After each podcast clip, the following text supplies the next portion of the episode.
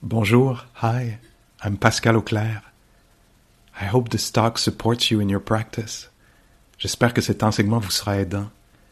If you'd like to support my teaching, you can use the donate button underneath my picture on Dharma Seed. Vous pouvez me soutenir en cliquant sur le bouton sous ma photo. Your support is greatly appreciated. Merci.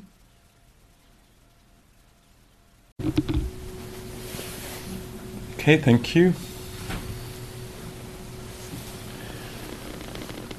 Somebody uh, asks the Buddha, "Where? What's going to happen to you when you die?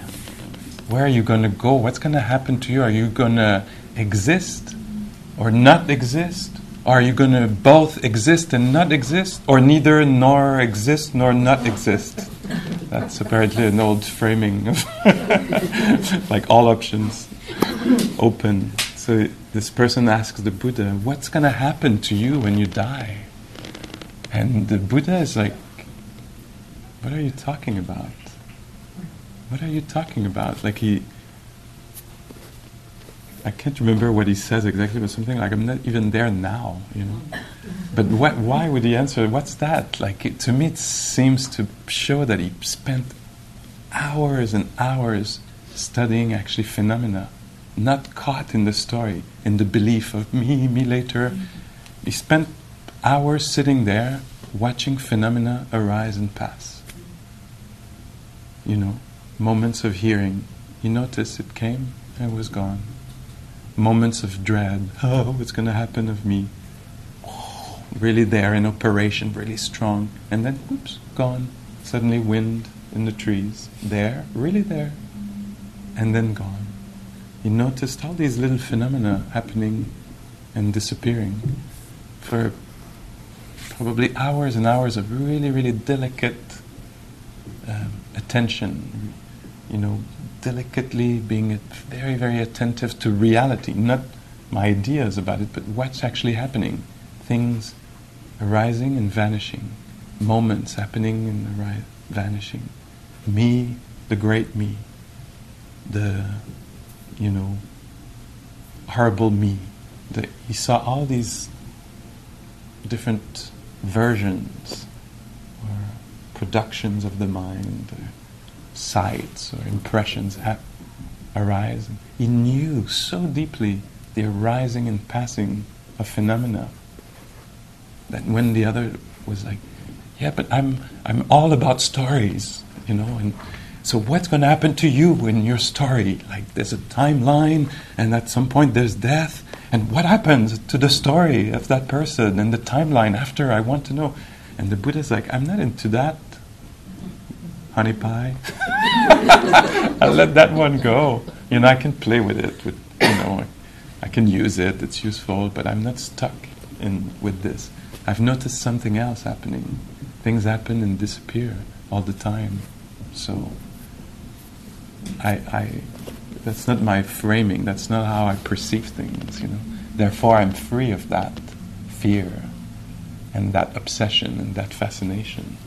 I was talking uh, yesterday, very briefly, actually, to a friend whose uh, uh, dad died uh, at the beginning of December, and she was telling me.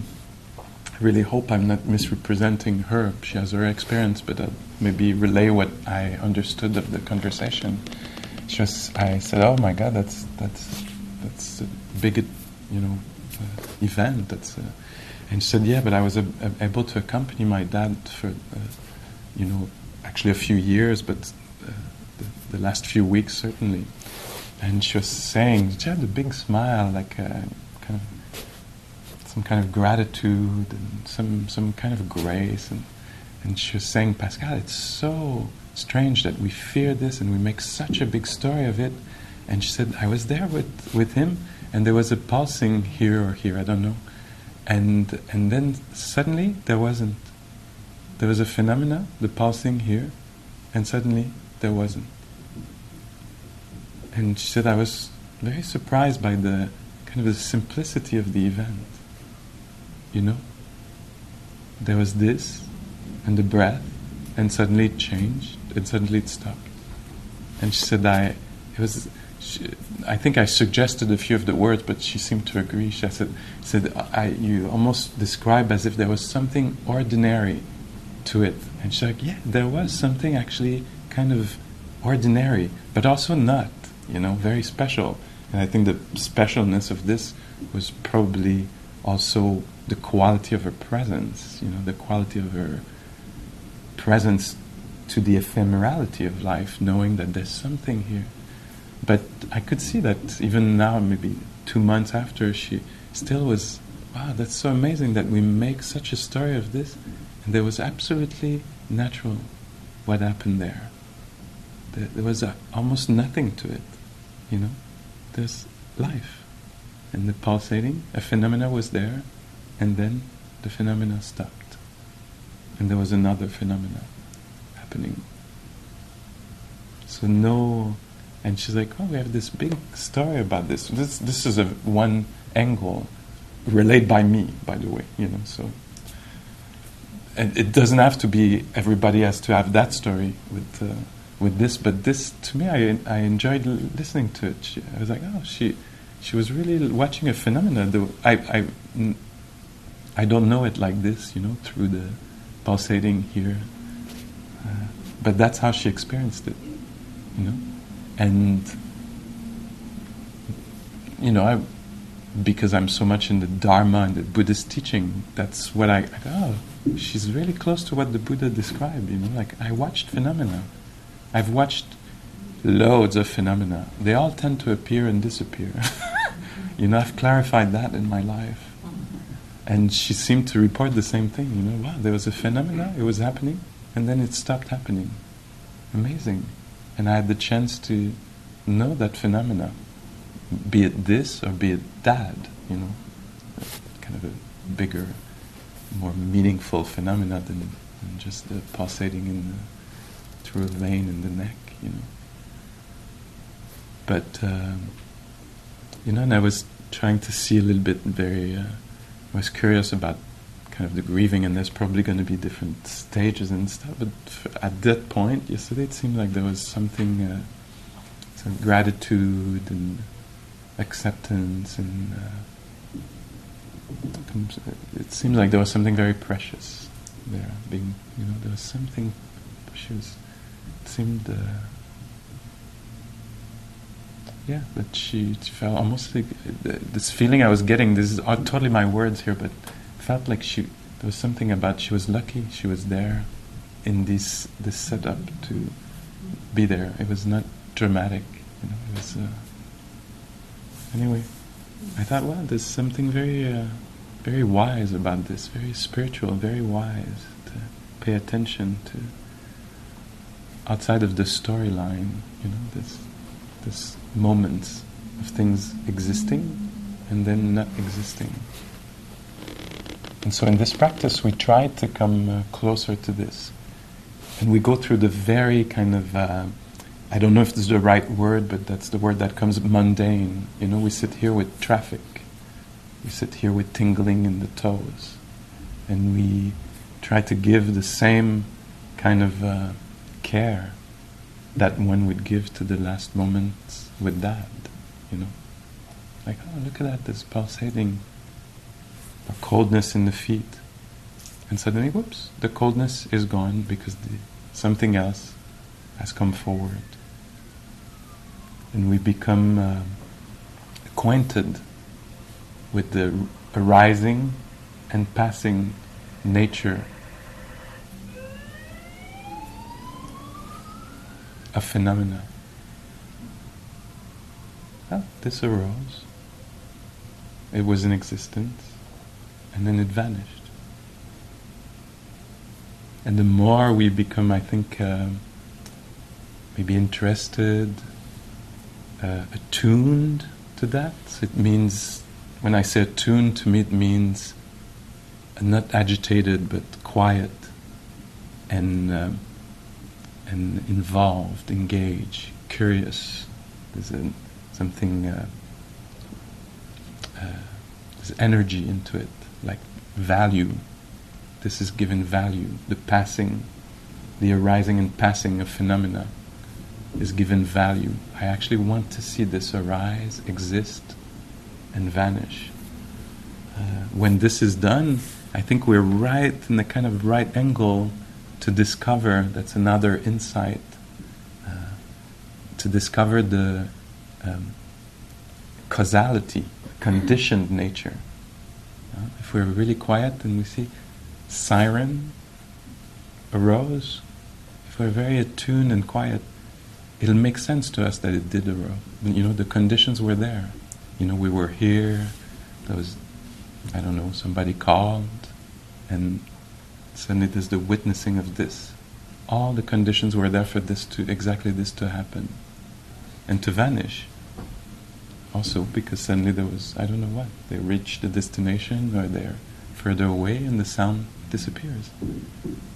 The conditions are right for this sound to disappear at some point. It's in order, you know. And so that, uh, in this way, we enter a, a, um, a life where things are, are lawful. Not just, I'm not talking about fairness, or, but they're lawful. They're, they, they live on conditions, you know, conditions being gathered for something to happen. We could be talking about, you know, racism.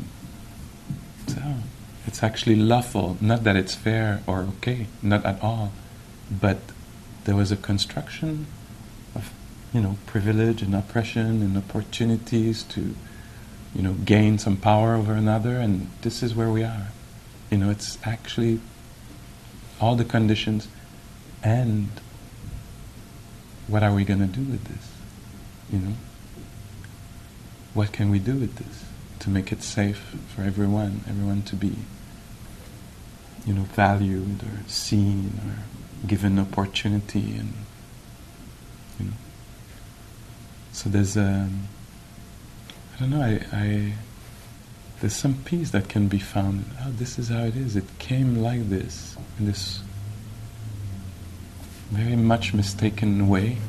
You know, mis- all these mi- mistaken views, or this greed, or this hatred, or this play in the system created a system of privilege and oppression. And conditions are so right that for many of us it can easily become hidden. We're not aware. No, we're all equal, it's all good. Hmm. And so, being attentive like this, we start to see the arising and and what circumstances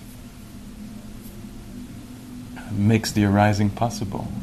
And then we become interested also in, oh, what circumstances makes the disappearing happen or maybe possible.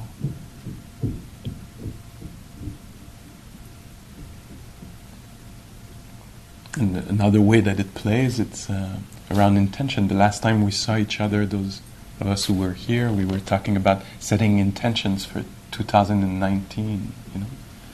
And um,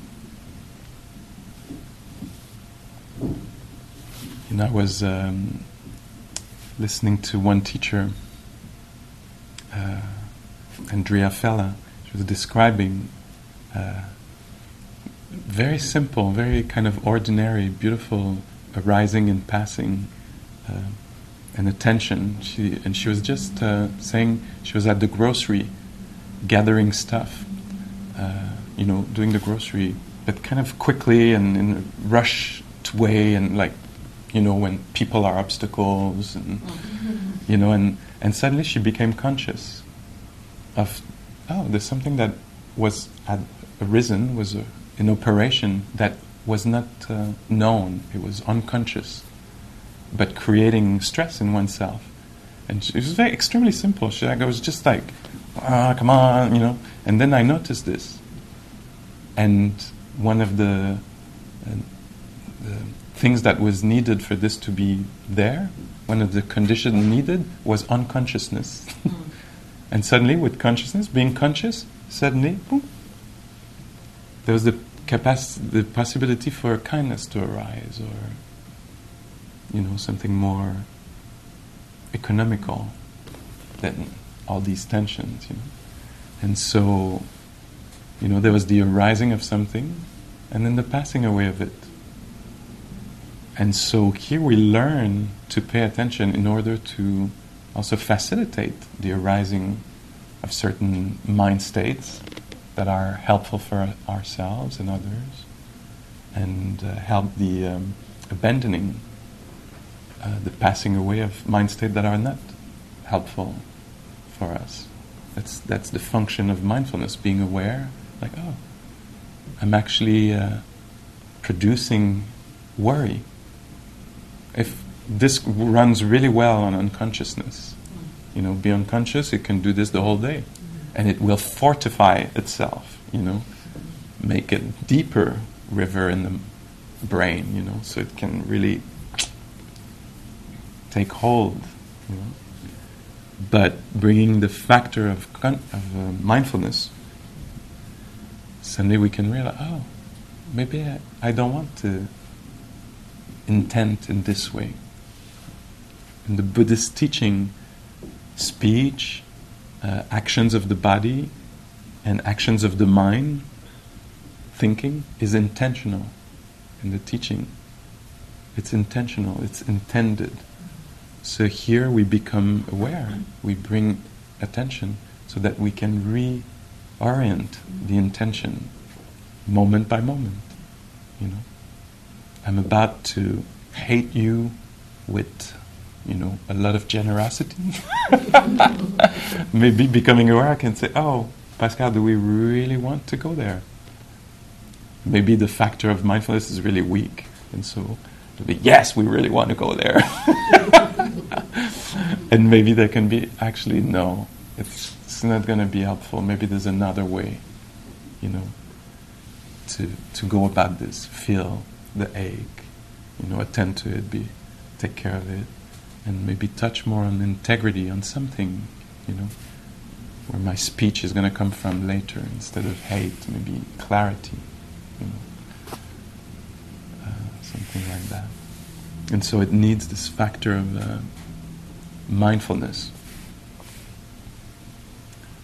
to uh, help the passing of some things and the arising of other things.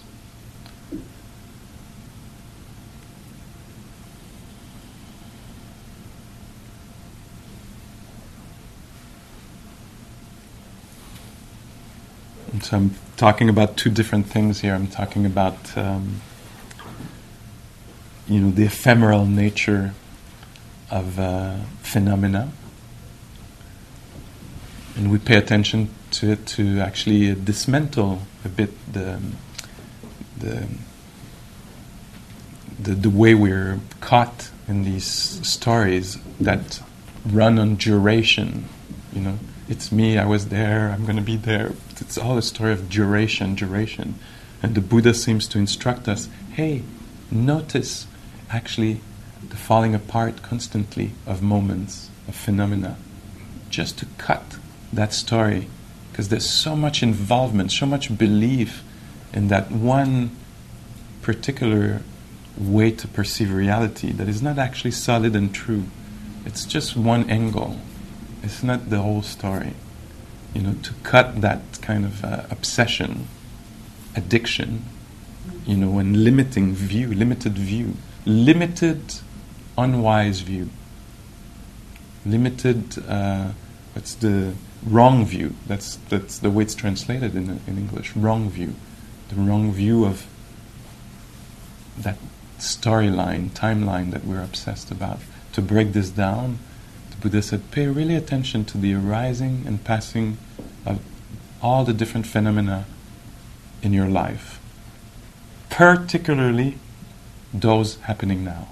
Because those you can really notice the arising and passing of a breath, you know.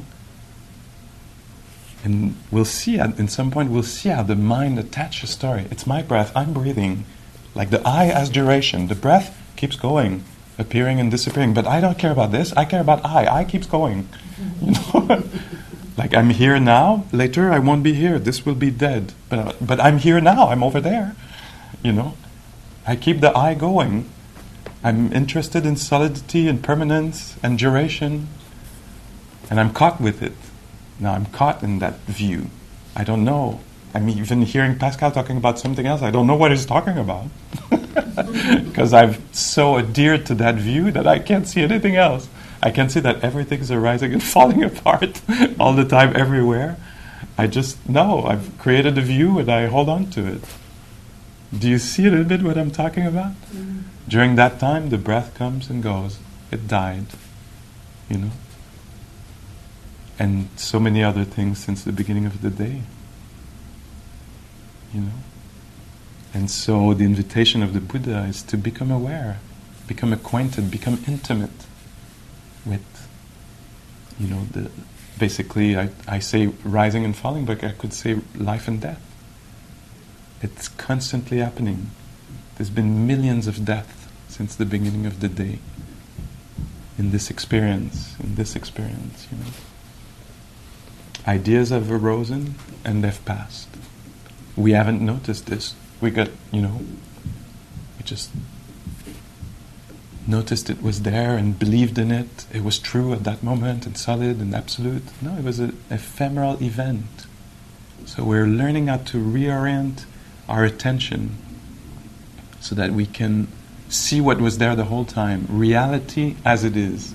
That's how the Dharma is described. Seeing reality as it truly is. Imperma- impermanent, fluctuating, dynamic, uh, ephemeral.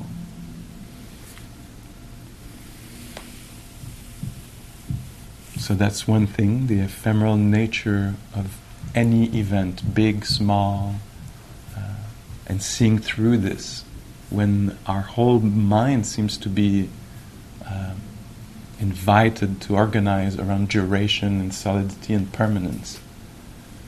Like we're re- working really actively at making things solid. And then, like in the famous story of the person in the cave painting the tiger and then looking at its painting and then freaking out, oh my god, a tiger! like we create that permanency. It's, it doesn't exist, it's a made up thing. You know, we create this and then suddenly we look, oh my god, death is to come. What's to happen to me?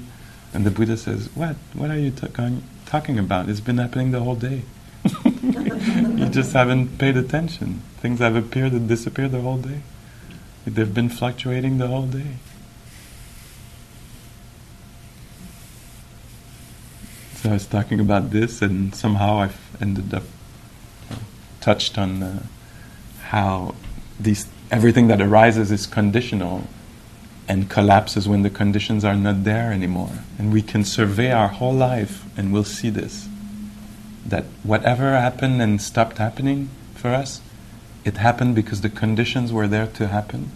And when it stopped happening, it's because the conditions were right for it to stop happening. Were gathered, not right in the sense of fair. That's that doesn't work like that, but in the sense of they were there. You know, health was there because it was supported in some way.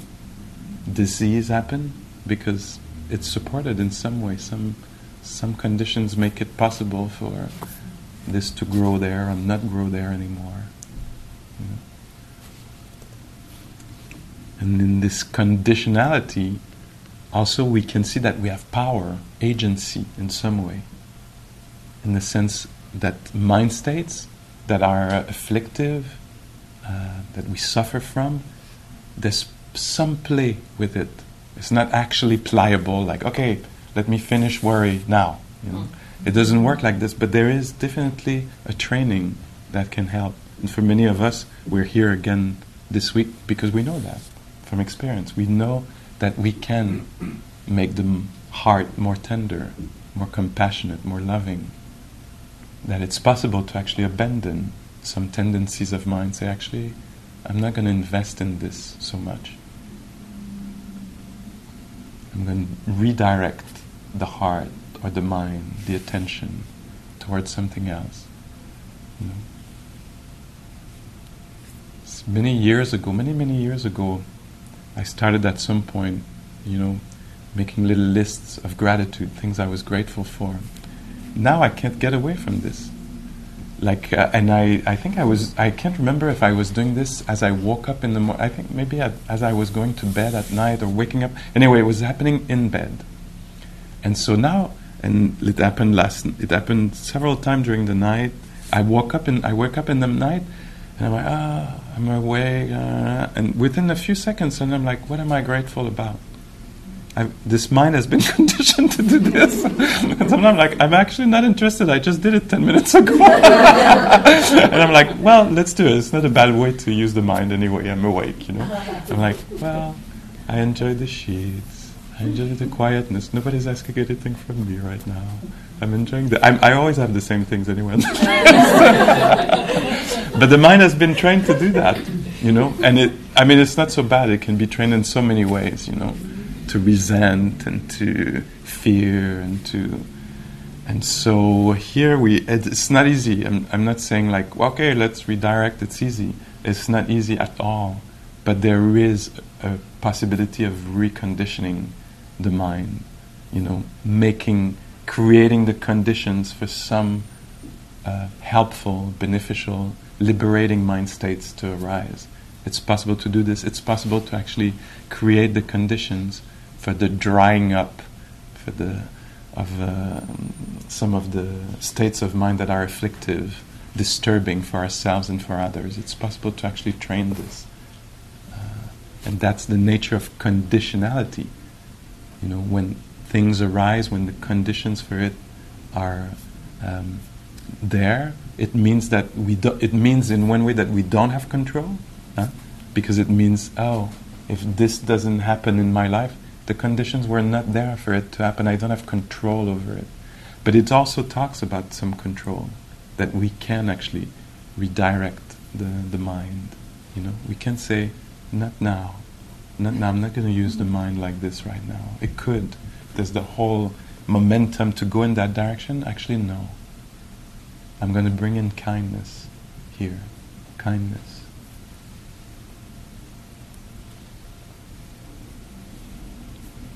You know, like uh, so ache, when ache happens, I don't know if the right word I'm using, but ache like body ache or heart ache. When ache happens, for many of us, it's the one right condition for aversion to arise. I don't want ache. You know, I don't want to feel this afflictive emotion. I don't want to feel that pain in the lower back. So you could say uh, ache could be a really good condition for aversion to arise you know, impatience, frustration. And what I've seen very clearly now is that ache can be the right condition for compassion to arise. This is remarkable because one aversion is adding suffering in the system, in the experience, and the other one is releasing uh, suffering, is accompanying, is. Uh, maybe supporting or um, creating space. I don't know, you know, how it can be perceived in different ways, but to me, that's a particular training that I'm trying to do, and actually partly successful at it. Not totally, but partly. You know, so when ache happens, suddenly instead of aversion, reactivity, often there is, oh, Pascal, difficult. You're not getting what you want here. It's not happening as you want care, care, care. A lot less mistakes are made, you know, that creates lots more, lots more suffering. So we come here partly to do this, to dismantle uh, the conditions that create uh, more suffering in our lives. Hmm. So that's partly what's happening as we sit, as we sit here.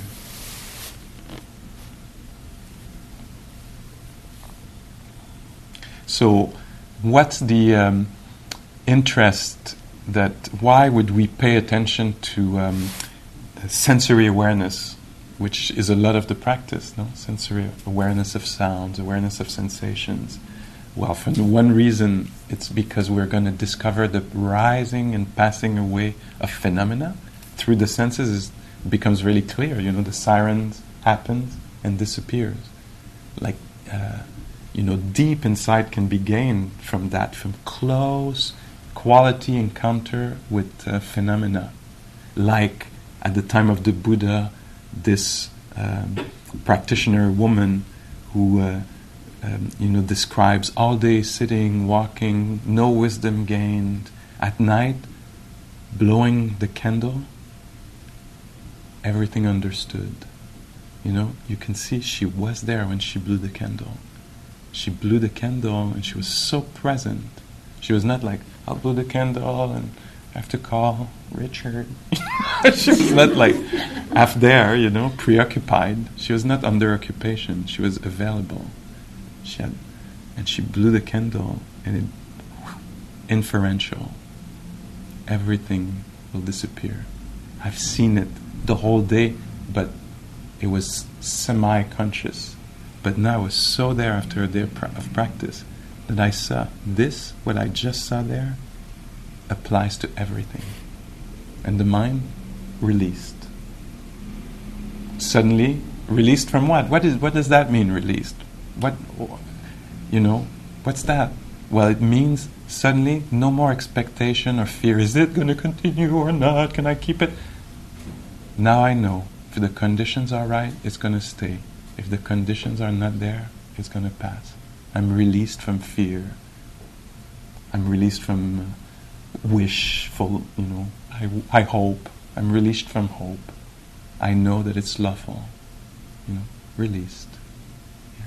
So that's why we pay attention to physical phenomena.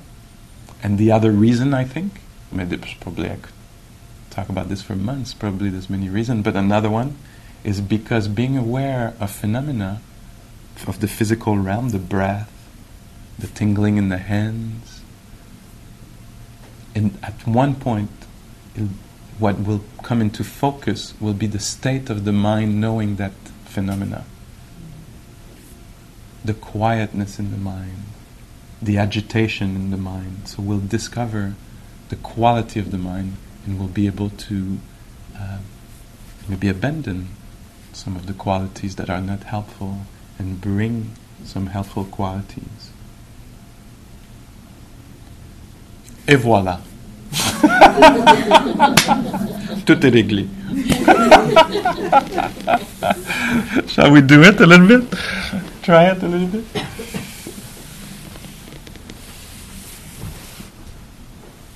So many words, many things said about this, and the practice extremely simple and not very conceptual, not, not much in the words. It's about closeness to uh, phenomena.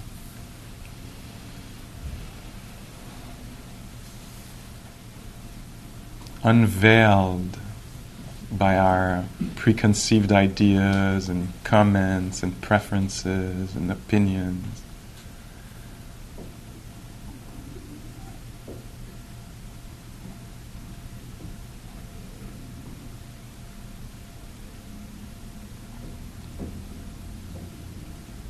So noticing that uh, the phenomena of the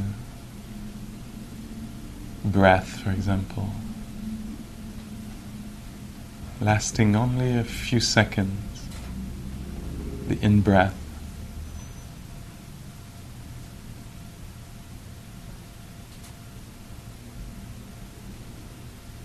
Similarly, with the out breath, an extremely ephemeral event.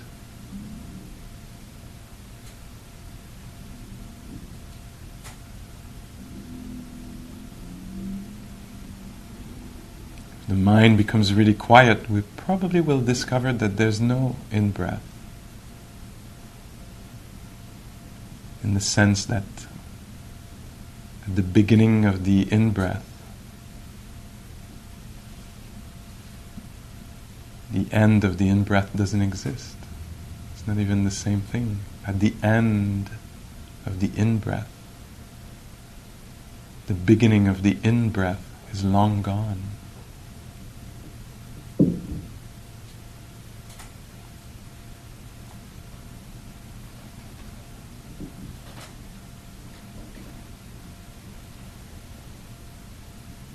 In the same way, what, what I call the out breath is actually several experiences.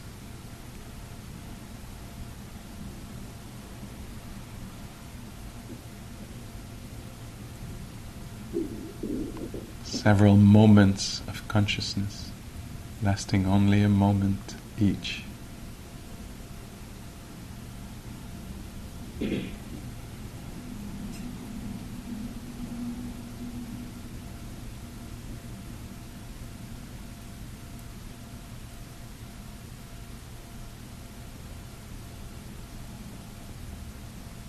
The Buddha talks about consciousness of sound being uh, an actual different event than the consciousness of uh, sensations. And see how, for us, we give it duration. I think it's the same consciousness that hears, feels, and thinks. The Buddha says consciousness of a sound arises only with the sound and dies with the sound. And the consciousness of a, a thought arises with the thought and dies with the thought. thought.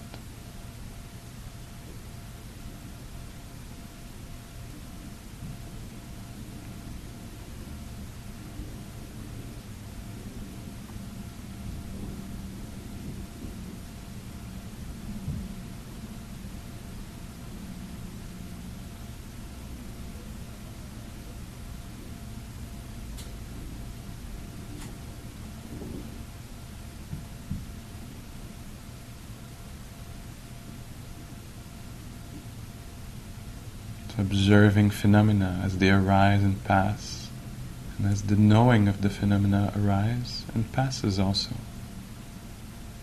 See how we always want to lay a trip of I in there, me at the center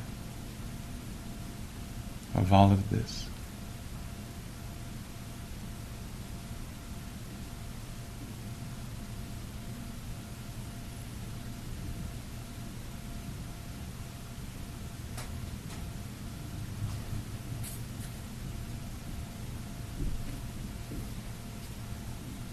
Want to play with this, you can remove the I from the experience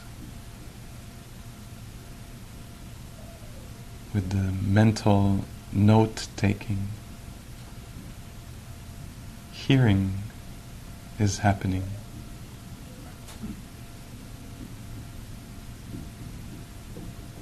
Breathing is happening.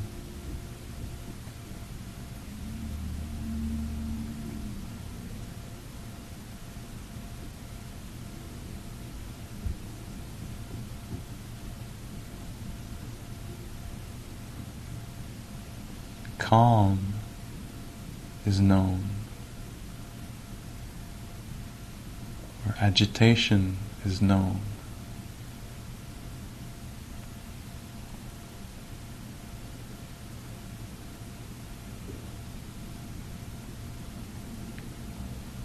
There might not be the need for I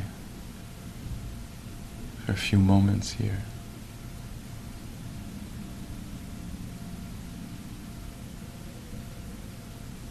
Hearing is happening.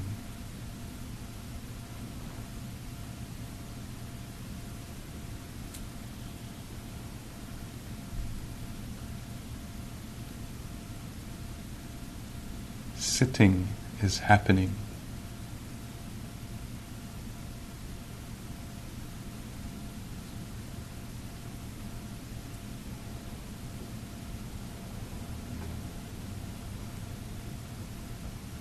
knowing is happening.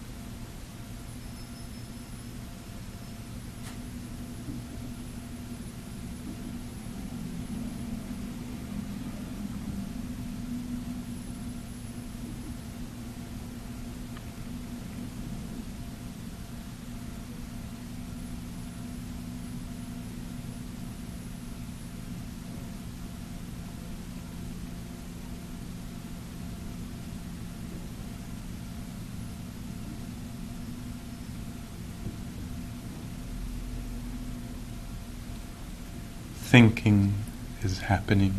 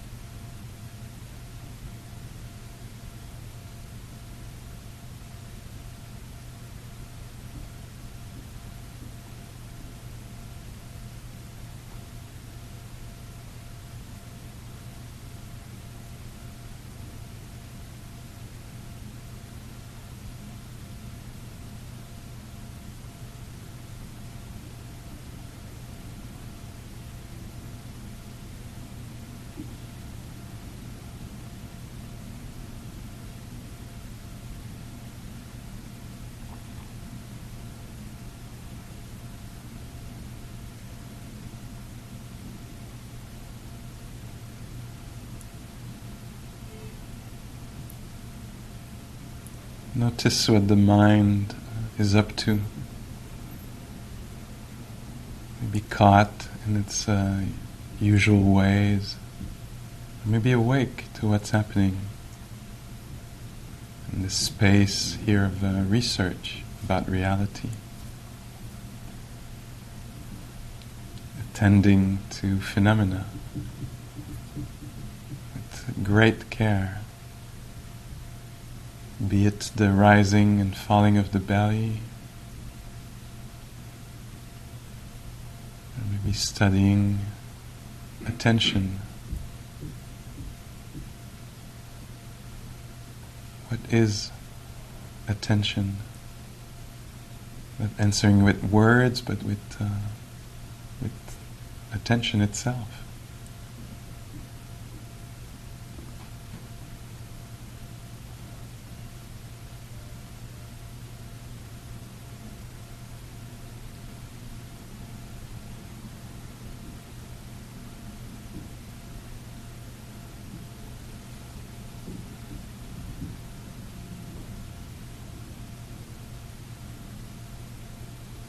What is ache?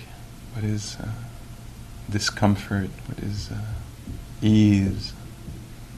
Depending on what phenomena is present.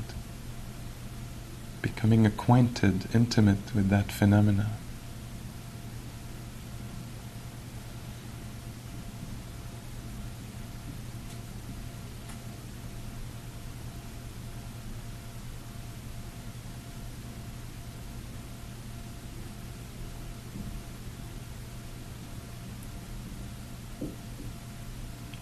How can being here lead to uh, calm and presence rather than scatteredness and agitation?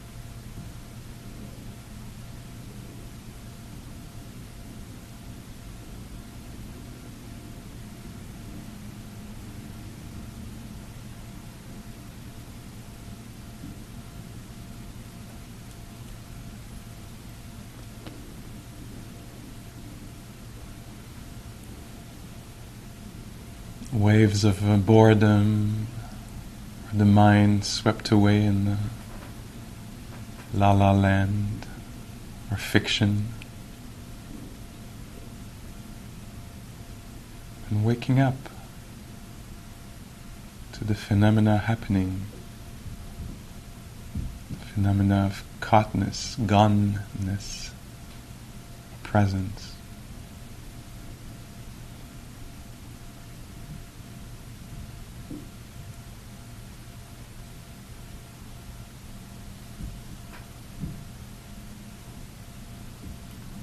Waking up to the possibility of care, of kindness, of benevolence here,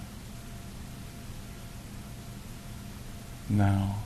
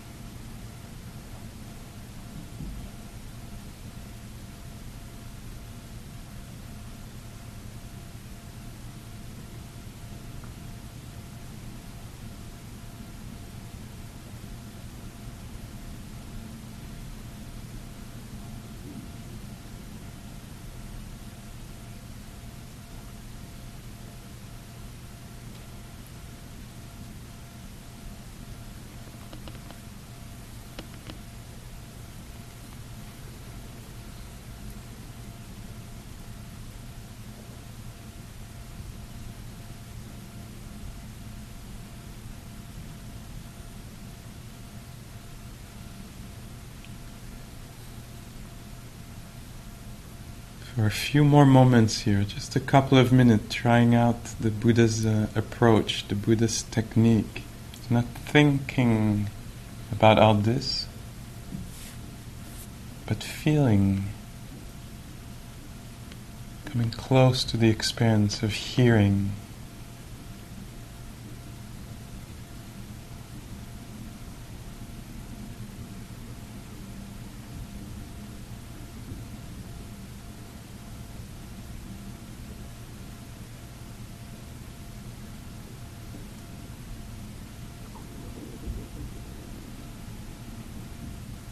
Noticing how breathing is happening by itself.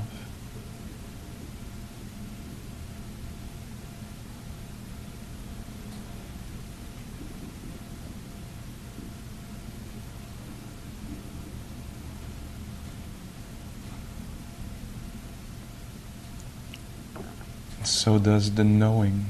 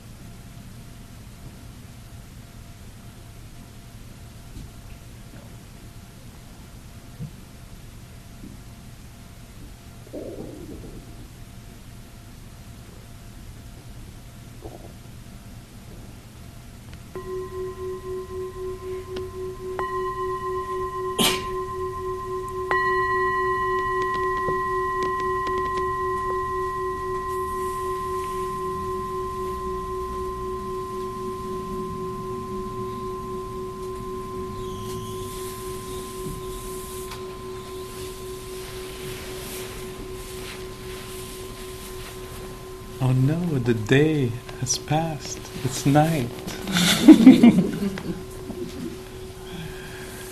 Any um, question about uh, practice? Any clarification you'd like to have or hear? A few words. And something, yeah. I find that when um, when I pay attention to the sort of transience of phenomena, um, I find it unnerving uh, often. You know, like the, even just the language of life and death is true. It strikes me as being the case. But there's a little like sometimes a little fear or anxiety, Mm. you know, that comes up in response to that.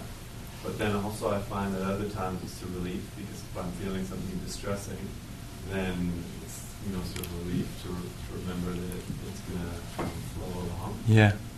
Um, but then I'm just wondering too. It seems like um, last time you were here, you were talking about gratitude, and um, and it seems like there's also like a, a, a poignance uh, attached to that. And you often talk about how on retreat people become curious about distressing feelings and mind states and stuff, and there's moments of curiosity that come. And I'm just wondering if your uh, your experience is that um, sort of just being with the ephemerality of phenomena leads to a, a kind of cherishing quality or a savoring or a, a gratitude even for mundane Yeah. um, experiences. Yeah. Is that, would- is that a- hmm Yeah, I think that's one of the the wise outcome of this. You know, because you know, talking about everything being ephemeral could easily lead to cynicism. You know, like wow, it doesn't count. It's gonna. Actually, at the time of the Buddha, there's a group of uh, people he talked to. They they wrongly understood the practice, and they I think they. I mean, the, the way the story goes is they committed the uh, group suicide. You know, they said, "Oh, it's not worth living. Everything is passing," and you know, and the Buddha was like, "Oh my God, so not wise." You know, so not wise. And uh, you know, the way we talk about this practice is it's uh, it's called. Uh, sometimes it's referred to as the sure heart's release. I don't know if you've heard that. The sure heart's release, and the heart's release is the access the kind of spontaneous, natural access to joy and to compassion. And so for me, the ephemerality, that's, that's what I see. I see it as a pathway to uh, seeing the preciousness of something happening. It could easily have not happened, you know. Remove one of the conditions, and this meeting would not have happened, you know. And so, wow, amazing that the conditions are such that this is possible, you know, that this is made possible. It's so fragile, so unstable, so, yeah, fragile. So it's there. How amazing, you know, so an appreciation, gratitude for what works, what is beautiful, a capacity to rejoice, you know, and um, and compassion because knowing that things beautiful and hard, you know, the conditions will make things happen, but also will make them pass. So the the compassion for that, compassion for being in such a strange reality where we're going to lose everything, you know. Oh, so if I'm attuned to reality as it is, it brings in me compassion. Wow, you know what? You know what's your health is going to go, your memory is going to go, your loved ones are going to go. You know how this is very touching. So it it makes uh, it ignites inside oneself the the wish for safety, the wish for. Uh, for ease, the wish for things to go well, the wish to take care of, the wish not to abuse, not to make it harder, the wish to accompany. You know, so this is compassion. So joy, compassion, and one of the big one of the heart's quality is equanimity. You know, the lack of equanimity is the reactivity. I don't want this to happen. Why me? You know, uh, equanimity is it's not about me. If the conditions were right, of course this did happen. You know, so it does. You know, it it removes a lot of the distress, the equanimity. But this this is like you know it's it's not the decision. Okay, let me be aware of uh, ephemerality and be touched by it, be compassionate about it, and be equanimous about it. You know, there's as you say, you know, sometimes it comes to mind and it brings anxiety. But I don't want to lose this, or I fear losing it. You're telling me it's going to go. You know, I don't like that. So it's very delicate work of becoming coming close to reality as it is. You know, it's very, very delicate work to learn to actually accept uh, the nature of reality. Uh, not easy at all. You know, of course, people will go crazy in all kinds of ways and react in all kinds of ways and become aggressive and defensive and you know, don't touch this, it's mine. You know, I want to keep it. I fear losing it uh, in a way, I see all the different reactions we have, and it makes sense. Of course, you would fight for. Uh, of course, you would. You know, the Buddha keeps talking about people beating their chest and uh, uh pulling on their hair. I can't remember the exact uh, expression, but he, he, recognizes that it makes sense that we would beat our chest. I can't believe, no, why me? Why me? You know, all this distress makes sense in this reality. But there's, he also says, there's another way there's another way.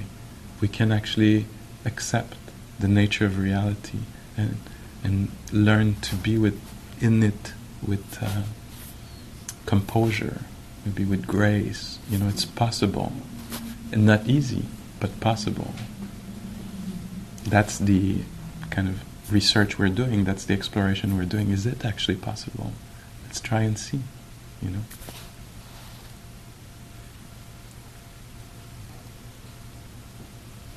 Okay. So, can this be this for today?